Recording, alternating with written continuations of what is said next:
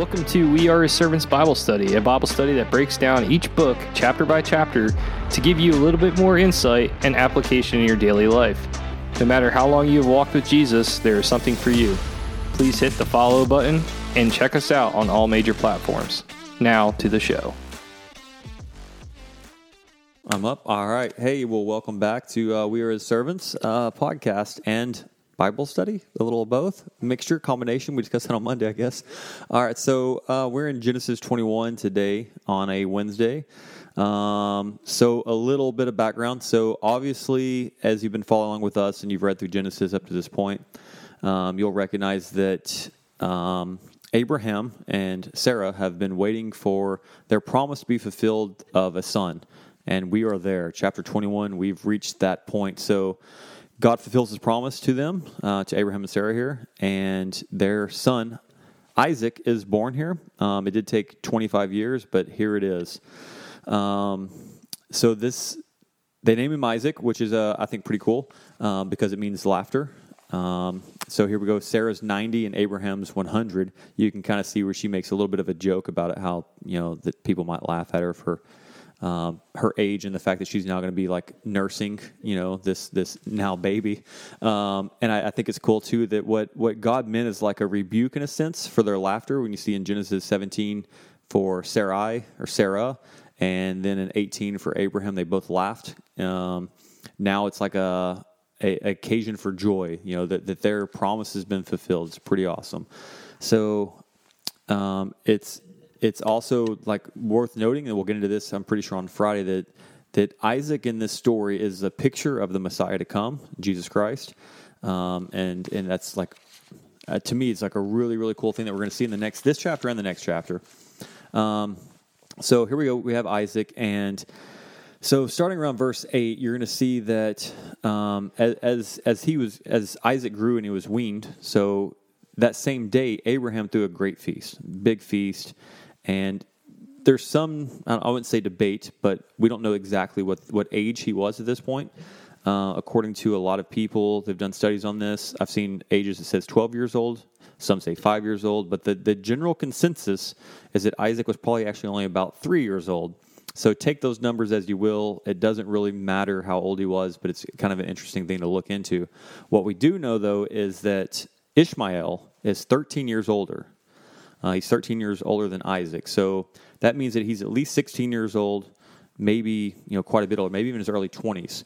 And you'll see that at this celebration, or sometime shortly after, um, that Sarah looks over and sees that Ishmael, which she doesn't call him by name, she just says the son of Hagar, um, like she won't even speak his name, is scoffing. She's scoffing at him, and you got to understand too that um, again, he's older. He also sees that any chance he has, Ishmael has, of inheritance has now gone out the window. So now he's no longer the only son of Abraham. Um, Abraham has a son with his you know true wife Sarah. So you could kind of justify his laughter or his mocking. And actually, the the the, the term used here um, is actually a very very close same word in the Greek as as the name um, Isaac, but it's like a mocking term. It's like a I forget how they say it, but it's like a, a mean way, you know, of doing it. So so Sarah sees this and she's unhappy, right? Um, she goes to Abraham and says, basically, take this slave, this you know handmaiden, and her son, doesn't call him by name, and basically get rid of him. Um, I think displeases might be this, the wrong word, but Abraham was a little concerned. You know, he, he wasn't sure quite if this is what he should do. Um, so you'll you'll see that the God God speaks to him and says, Abraham, that's fine. Um, listen to what your your wife Sarah is saying, and have Hagar and Ishmael leave. And you'll see that the next morning that Abraham prepares some bread and prepares some uh, water um, for them. He gives it over to Hagar, and they are basically, you know, kicked out. Um, it's it, this chapter I jokingly always call the um, Sarah gets a baby, and Hagar gets the boot because she gets kicked out of the house or the tent or wherever they're living at this point, right? So, um, so they leave and they start to wander through the wilderness. Um, again, you have to understand that what he what he gave them this this this um, water and this bread isn't enough substance to really last them for a long time. But here they are out in the wilderness with not much to give or to, to give themselves for nutrition, for, for hydration. So after some time, obviously they're going to need something and they're not going to have it. Um, so they've left. They're wandering through the wilderness. They have nothing, and you'll see in, in one one section here where they get to the point where where Hagar actually puts him under a bush. I'm assuming this is for shade, and she she leaves. She she goes the distance of a bow shot is actually what it says, which is kind of a funny way of saying uh, basically how far you could shoot an arrow. Um, if you look that up, it's approximately a half mile. That's a pretty far shot, I would imagine. I don't shoot a lot of bows and arrows, but that's what they say. Actually, they say that, that you could shoot a bow twice and it equal a mile. That's what Jewish tradition says. Either way, about a half mile. Um, so they have this water, you know, they had this water from the skins. It's gone. She puts him under this bush and she goes off and she's weeping and crying. You also see here that Ishmael cries out to God. And an angel of God, an angel of God calls out to Hagar from heaven and says unto her, basically like, "What's wrong with you?" He knows probably, right? Under the inspiration of God, he knows what's going on, but he still says, "You know, what's going on? Why are you troubled?"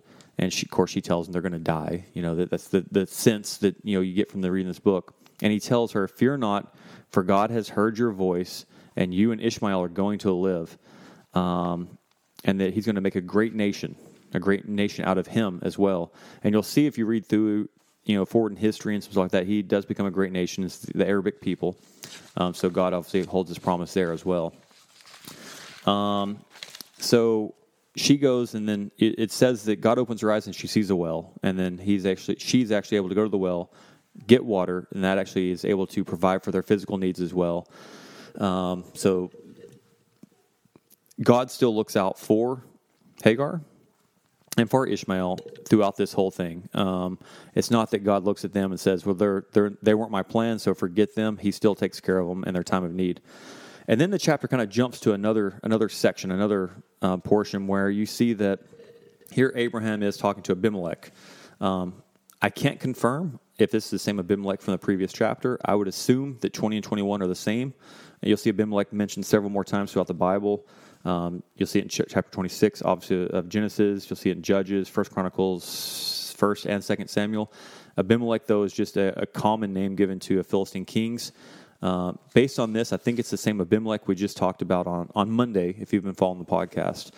Um, but basically, they come and they make a, a no hostility treaty, basically, is what this all boils down to. So Abimelech and the commander of his army come and they meet with Abraham and tell him that we, we can tell that God is with you. And from now until forever, I want you to swear to us that you know basically that you're not going to do anything to to us or against us or whatever like that. Um, according to your kindness that you have done, that you will do me and my land in which we would dwell. You'll like you'll take care of us. You won't do anything against us, and that we can dwell in peace. Basically, is what what he's asking for here. And Abraham's answer is, "I will swear." Basically, I I will do what you're asking of me, but I do have one small issue, and that's is you know, in return for this treaty with you.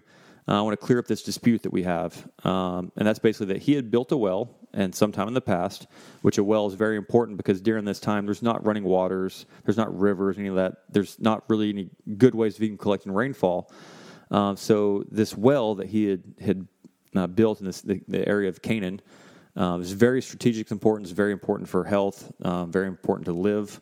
Uh, basically, I I dug this well and your men have taken it from me. Uh, Abimelech basically says, I had no clue about this and that I'm going to fix it for you.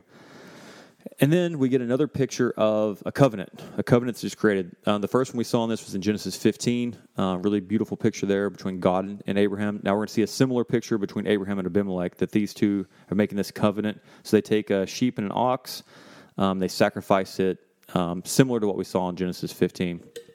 Um, and then they say that, you know, therefore we'll call this place Beersheba, which actually means a watering place or a well of underground water.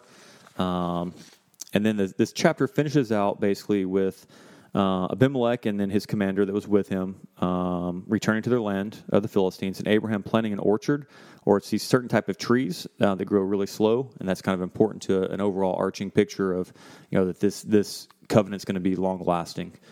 And uh, then he ends the, the chapter in a perfect way where he calls upon the name of the Lord.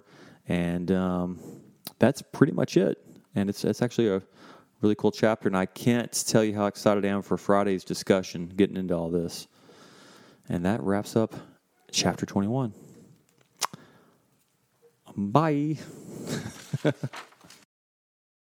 Hey everybody, thanks for listening. It is John, Matt, and Nick. You know, our thing and our big takeaway from everything that we're doing right now is to help you find Christ. Without him, we would be nothing, and this podcast would be nothing. In Romans 10 13, For everyone who calls on the name of the Lord will be saved. and that's all you need to do. You need to profess your love for Jesus Christ, open your heart, and let him into your life. Uh, find a friend, tell them, pray about it, do whatever you got to do. But there's a reason that you are listening to this podcast. If you're already saved, go save a friend.